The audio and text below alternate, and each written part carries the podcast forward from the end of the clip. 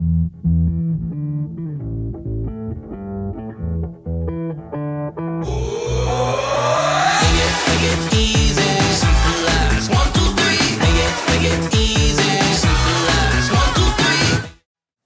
den, přátelé, vítám vás u podcastu Hackni Business s Janem Měšťánkem a dnešní díl se jmenuje Jak si pomocí otužování dobít baterky pro podnikání a možná ještě zvýšit jejich kapacitu. Představme si, že je pět hodin ráno, přijíždíme autem na hory, zastavíme auto u lesa, venku sněží, je minus 10 stupňů, lehce fučí vítr, nasněženo 20-30 čísel, no a my vylezeme z toho svého zářátého auta ven, vyslečíme se do trenek, boty si necháme, nasadíme čepici, no a jdeme se proběhnout.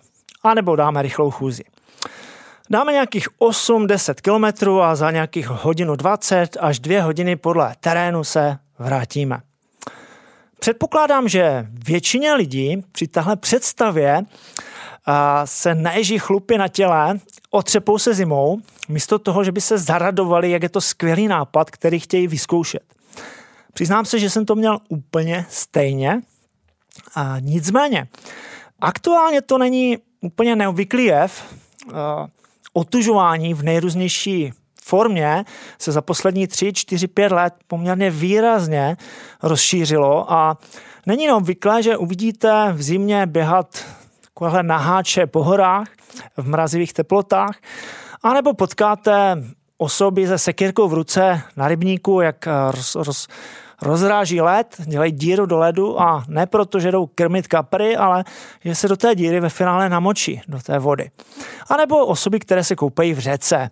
Nebo osoby, které si kupují takové obrovské umělohmotné sudy, ty si dávají na zahradu, napustí je vodou a nemají to na zavlažování, ale ponáří si tam v zimě a otužují se.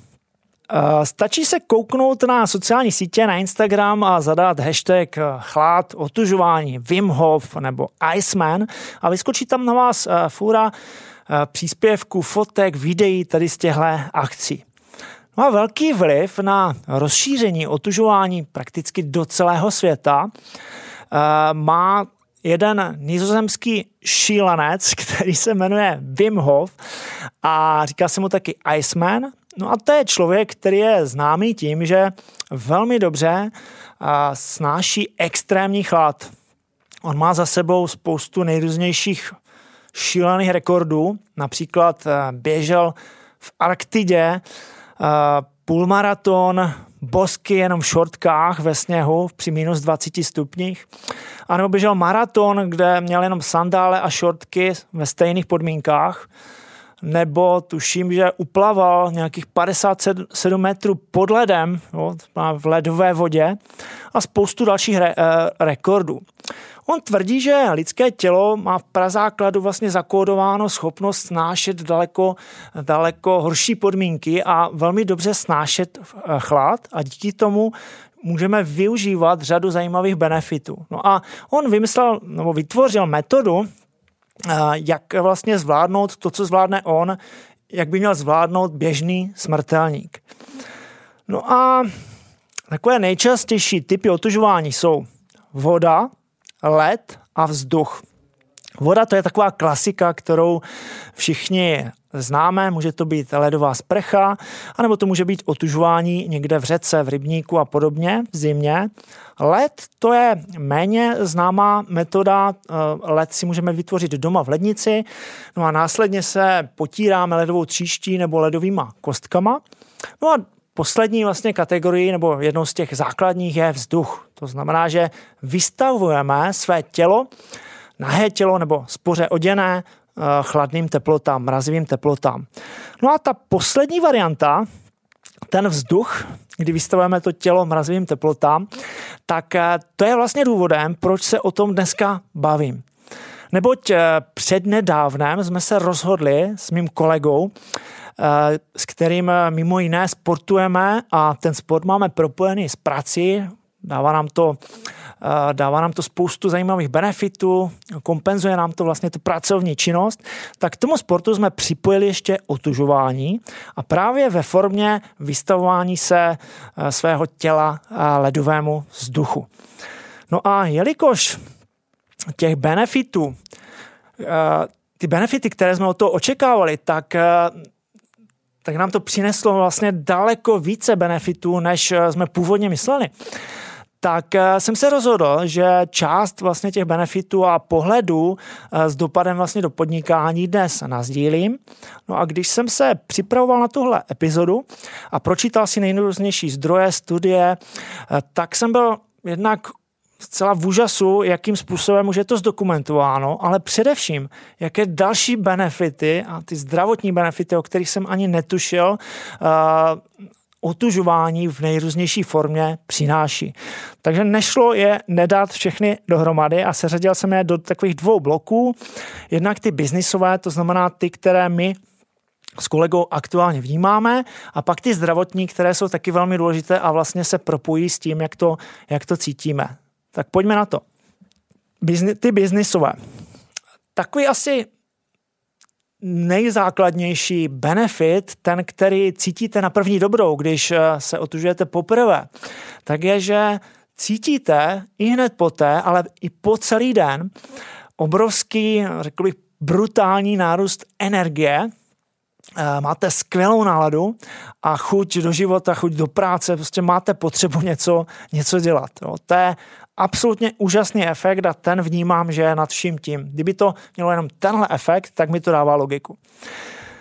Vylučujeme endorfiny, což eh, všichni známe, to jsou hormony štěstí. Při otužování je vylučujeme v daleko větší míře a jsou to takové drogy, které vytváří vlastně naše tělo. No a což jsem nevěděl, ten, ty endorfiny pomáhají eh, lépe zvládat situace, kdy jsme odmítáni a lidský mozek údajně podvědomně a i vědomě má strach z odmítání. To znamená, ty endorfiny nám pomáhají tyhle situace daleko snázeji zvládat, což se pro biznis rozhodně hodí. Vylučujeme dopamin, ten nám právě pomáhá s motivací, noradrenalin, ten podporuje chuť do života, potřebuje být proaktivní a soustředěný. Takže úžasná kombinace, úžasný mix pro práci a nejen práci. Totálně vám to vyčistí hlavu a celé tělo, což je ideální v pátek, kdy člověk, pokud pracuje přes týden, komunikuje s lidmi, tak v ten pátek je obvykle už unavenější. My vlastně takhle běháme pátek v pět hodin ráno a po každé jsme v ten pátek neskutečně nabití energii a to vám vydrží vlastně po celý den. Ten pátek se cítíme jako v pondělí po víkendu. No a je to taky úžasná meditace. Já medituju i mimo otužování, ale tohle je něco jiného. Pokud jdete hodinu a půl, dvě hodiny v minus deseti stupních eh, s převýšením tisíc metrů, tak vlastně není čas, aby vám ty myšlenky někam těkaly a fakt jako se soustředíte na to tady a teď, tu mysl máte absolutně čistou a oproštěnou úplně od všeho neskutečným způsobem relaxujete. No a pokud si potřebujete vyřešit nějaké třeba závažné věci a potřebujete se na ně skoncentrovat, tak je to ideální doba, kdy za tu hodinu a půl vyřešíte velmi efektivně řadu věcí.